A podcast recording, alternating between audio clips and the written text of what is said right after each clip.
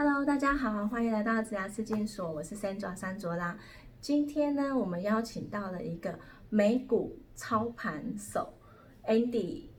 大家好 ，Andy 来到我们这个频道这样子。Andy 他在台股跟美股这一块都有投资很多的这样的经验，那他会教导大家。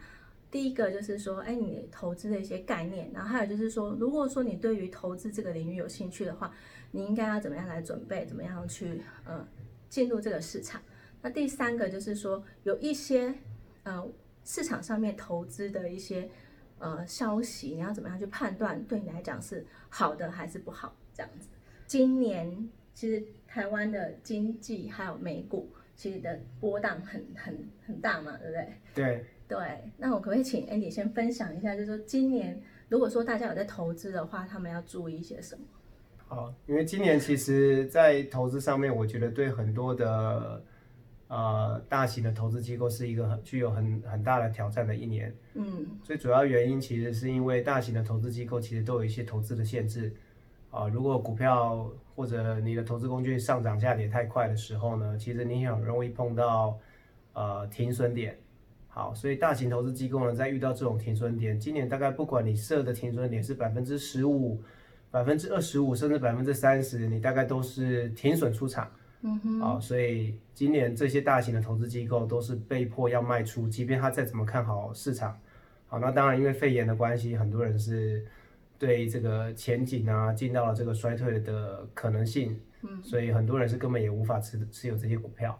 好，所以今年的投资其实大概普遍出现一种现象，就是说机构卖，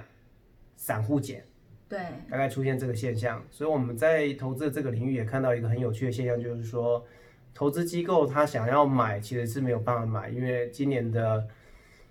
每月的停损的幅度，可能季的停损的幅度，甚至年的停损幅度大概都满足了，所以可能今年都没办法投资了，但是散户却拼命的买。好，所以我尤其看到很多的这种散户呢，他来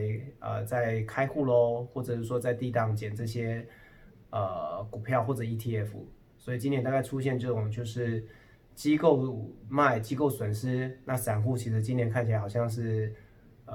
投资有一些人算是做得还不错啦，尤其是低档这种被动投资的这些投资人。所以 Andy 你的意思是说，专业的都退场了，然后反而不专业的进场，是这样吗？对，因为其实今年其实真的挺特别，就是说这些机构大概真的很难持有手上的任何的股票，任何的投资部位，所以很多的避险工具也都失灵喽。所以今年大概普遍出现这种现象，当然也是有一些散户喽，他如果是杀进杀出，他大概在高档的时候满档，他可能也是亏损啊。不过另外有一些属于我觉得是属于长期型的投资者、小额性的投资者。他可能在低档的时候，他确实有捡到一些便宜的机会。所以我们到底要不要投资美股？我永远的观念就是，你永远都要投资股票。然后美股是我一直觉得相对是比任何投资市场都还要好的。OK， 好，所以我们请 Andy 分享一下，就是说，因为可能大家都有投资的经验，那假设说你们还没有的话，你们也可以听听看专家的怎么说，这样就是投资台股跟投资美股的话，它的差异性是在哪里 ？OK， 我同时有投资台股跟美股的，不管个人投资或者是机构投资的经验。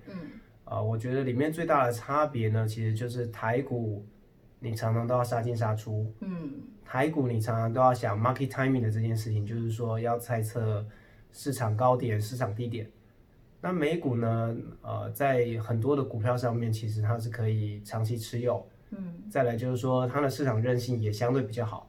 比如说今年来看，其实这个台股可能都还没有创新高的时候，美国的科技股已经创新高了。即便之前跌得非常非常的夸张。好，所以其实我觉得这个是其中一个现象，就是说市场的韧性其实不同。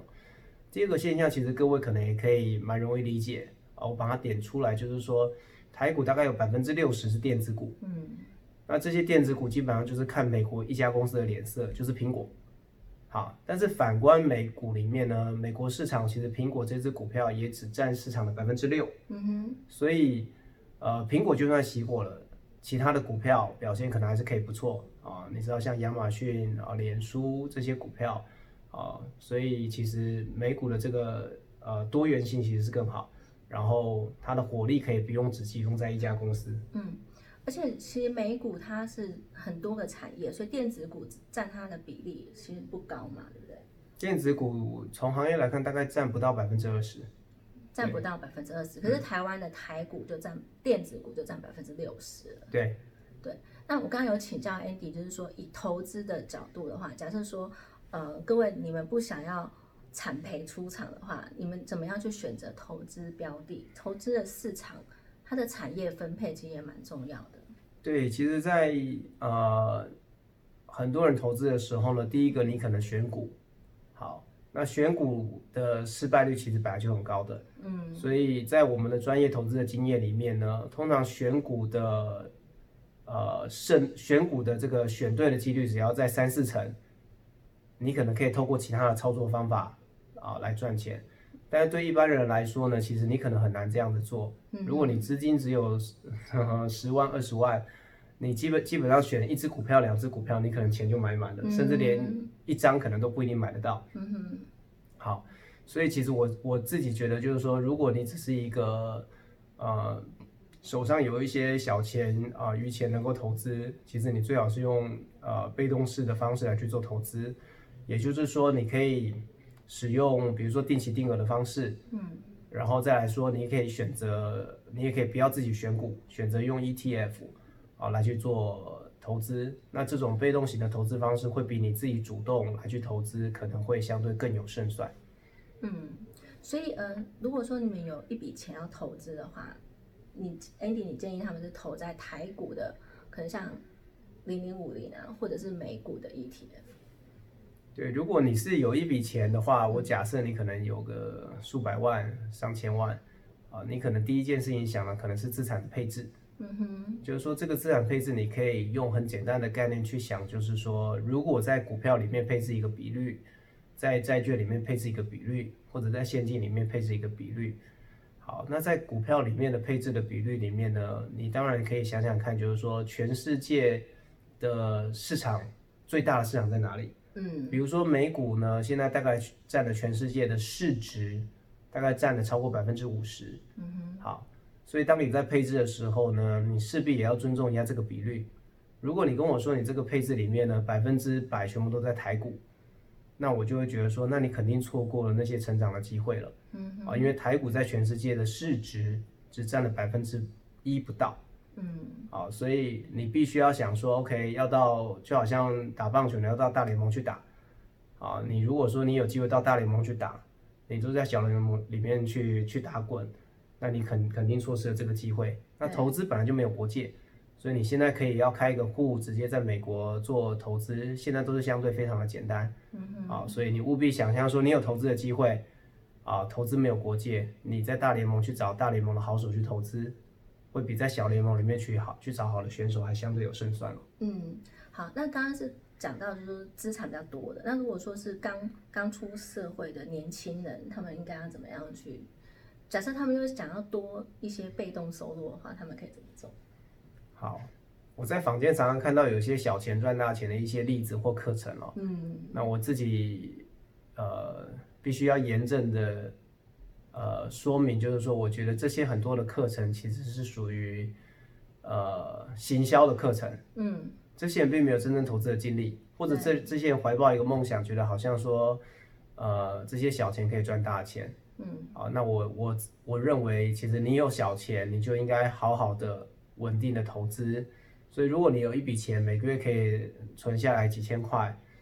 你可以透过定期定额的投资，你可以选择ETF， 或者你真的有能力去研究一家好一点的公司绩优的股票，那你就定期去投资它。